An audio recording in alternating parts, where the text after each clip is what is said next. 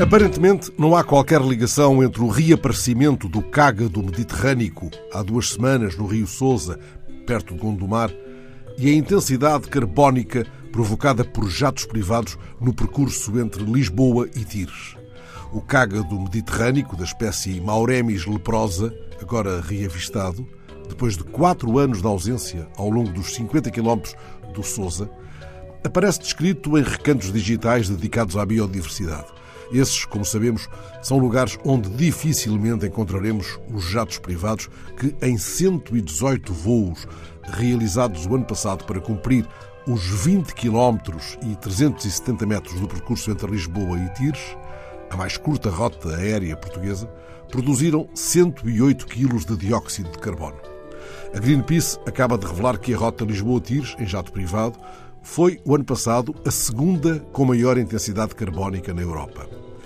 O Caga do Mediterrâneo, agora revistado no Sousa, cujo percurso é pouco mais de duas vezes maior que o necessário para ligar Lisboa a Tires, hiberna nos invernos mais frios, ao contrário dos jatos privados.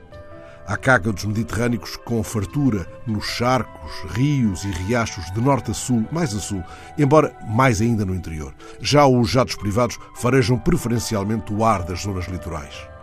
Nos últimos quatro anos foi avistado um cágado mediterrâneo nas águas do Sousa.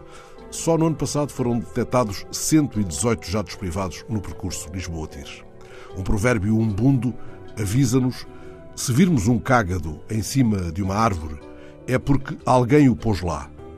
Ora, não há registro de jatos privados em cima de árvores, salvo pelos piores motivos.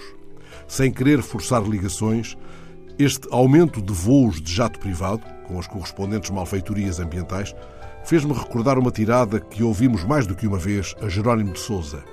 O grande capital vai passando graxa ao cágado. Não por acaso, o investigador que confirmou o regresso do cágado mediterrâneo ao Souza alertou para a presença crescente do cágado da Flórida, uma espécie invasora. Terá vindo de jato?